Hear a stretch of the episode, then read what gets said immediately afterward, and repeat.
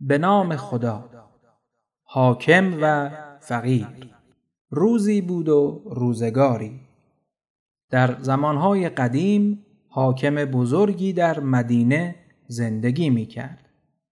او دلش می‌خواست اوضاع و احوال مردم را از نزدیک ببیند. برای همین هم بعضی از شبها به طور ناشناس در شهر میگشت. در کوچه پس کوچه ها قدم می‌زد. با مردم حرف می‌زد. از کسب و کارشان می‌پرسید. دقت می‌کرد که بفهمد حال و روزشان چطور است. خلاصه این که از اوضاع شهر با خبر می‌شد. یک شب حاکم با یکی از همراهانش به نام زید در شهر مشغول گشت و گذار بود. مدتی در کوچه پس کوچه ها این طرف و آن طرف رفتند. ماه در آسمان می درخشید و ستارگان سوسو می زدند. هوا خوب بود. آنها کم کم از شهر خارج شدند. رفتند و رفتند تا به خرابه ای رسیدند. از دور روشنایی آتشی را دیدند. حاکم رو به زید کرد و گفت بیا به آن خرابه برویم. می‌خواهم بدانم چه کسی این وقت شب آنجاست و آتش روشن کرده است. زید گفت نکند دزد و راهزن باشند. حاکم گفت ما که چیزی با خودمان نداریم با ما کاری ندارند بیا آنها جلوتر رفتند وقتی نزدیک رسیدند با کمال تعجب زنی را در آنجا دیدند. زنی زرد و استخوانی که لباسهای خیلی کهنه به تن داشت. دیگی روی آتش می جوشید دو کودک خورد سال هم روی زمین خوابیده بودند. زن در دنیای خودش بود و اصلا متوجه آن دو نفر نشد. گریه می کرد و با خودش حرف می زد می گفت خدایا تو خودت همیشه به مظلوم ها و گرسنه ها کمک می کنی. مثلا حاکم مسلمانی داری ولی این چه جور حاکمی است؟ اصلا از حال ما خبر ندارد. همیشه شکمش سیر است و ما اینقدر گرسنه.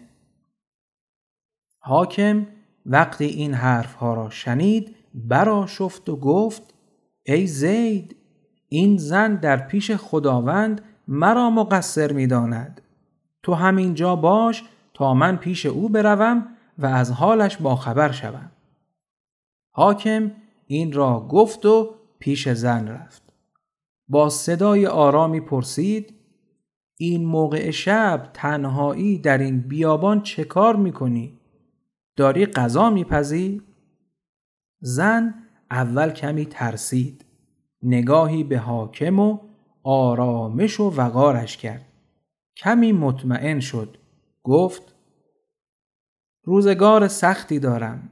شوهرم مرده و هیچ پول و درآمدی ندارم. اینها بچه هایم هستند. تفلکی ها دائم از گرسنگی گریه می کردند. از ترس اینکه همسایه ها نفهمند به این خرابه آمدم. هر موقع بچه ها گریه می کنند من این دیگ را روی آتش می گذارم. می گویم حالا بخوابید هر وقت بیدار شدید غذا آماده است. اینطوری با هزار بدبختی ساکتشان می کنم و به آنها امید می دهم. زن آه عمیقی کشید. عشقهایش را پاک کرد و باز گفت ولی تفلکی ها وقتی بیدار می شوند و غذایی نمی بینند باز گریه می کنند. حالا هم با همین بهانه آنها را خواباندم. امروز دو روز است که غیر از آب چیزی نخورده ایم. توی این دیگ هم فقط آب است. آب خالی. حاکم وقتی این حرفها را شنید اشک در چشمهایش جمع شد و گفت حالا فهمیدم واقعا حق داری که حاکم را نفرین کنی و او را به خداوند واگذار کنی آن زن حاکم را نمی شناخت. اصلا فکر نمی کرد کسی که در آن وقت شب در آن بیابان جلویش ایستاده است همان حاکم است. حاکم گفت ای زن همینجا باش من می‌روم و زود برمیگردم خدا کند تا آن موقع این بچه ها بیدار نشوند. بعد به سرعت پیش زید رفت و گفت عجله کن باید به خانه من برویم. زید گفت مگر چه شده؟ حاکم گفت فعلا وقت حرف زدن نیست. تا بچه ها بیدار نشده اند باید برویم و برگردیم. هر دو به راه افتادند و به خانه حاکم رفتند. زید همانجا جلوی در ایستاد. کمی بعد حاکم با دو کیسه سنگین بیرون آمد. آنها را روی دوشش گذاشت و گفت خب حالا بیا برویم.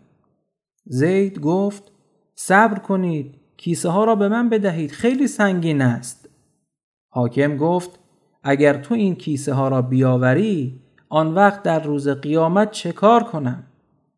چه کسی گناهان مرا بر دوش می کشد بعد هم با عجله به راهش ادامه داد.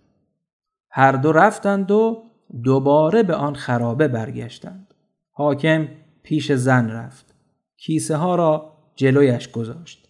یکی پر از آرد بود و دیگری روغن و برنج و نخود. زن با تعجب به کیسه ها نگاه کرد و گفت اینها چیست؟ این موقع شب اینها را از کجا آورده ای؟ حاکم گفت عجله کن باید برای بچه ها غذا درست کنیم. بعد رو به زید کرد و گفت تو برو و این دوروبر بگرد تا می‌توانی خار و چوب جمع کن و بیاور. زید برای جمع کردن هیزم رفت. حاکم هم دیگ را برداشت و رفت آب آورد. برنج و نخود را شست و توی دیگ ریخت. بعد هم روغن را به آن اضافه کرد. زن که خیلی خوشحال شده بود گفت خدا عمرت بدهد مرد امشب تو را خدا برایمان فرستاده زحمت نکشید الان کماج درست می‌کنم زید هیزمها را آورد و آتش روشن کرد دیگ را روی آتش گذاشتند. پس از مدتی زن دست به کار شد و از آن آرد کماج پخت. از خوشحالی گریه می کرد. بوی خوب کماج همه جا را گرفته بود. خیلی زود غذا آماده شد.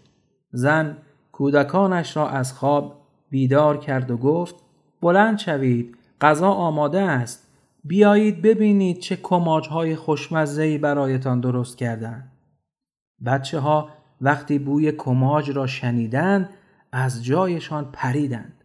حاکم خودش غذا را جلوی آنها گذاشت و گفت هر چقدر دلتان می‌خواهد بخورید از این به بعد دیگر هیچ وقت گرسنه نمیمانید.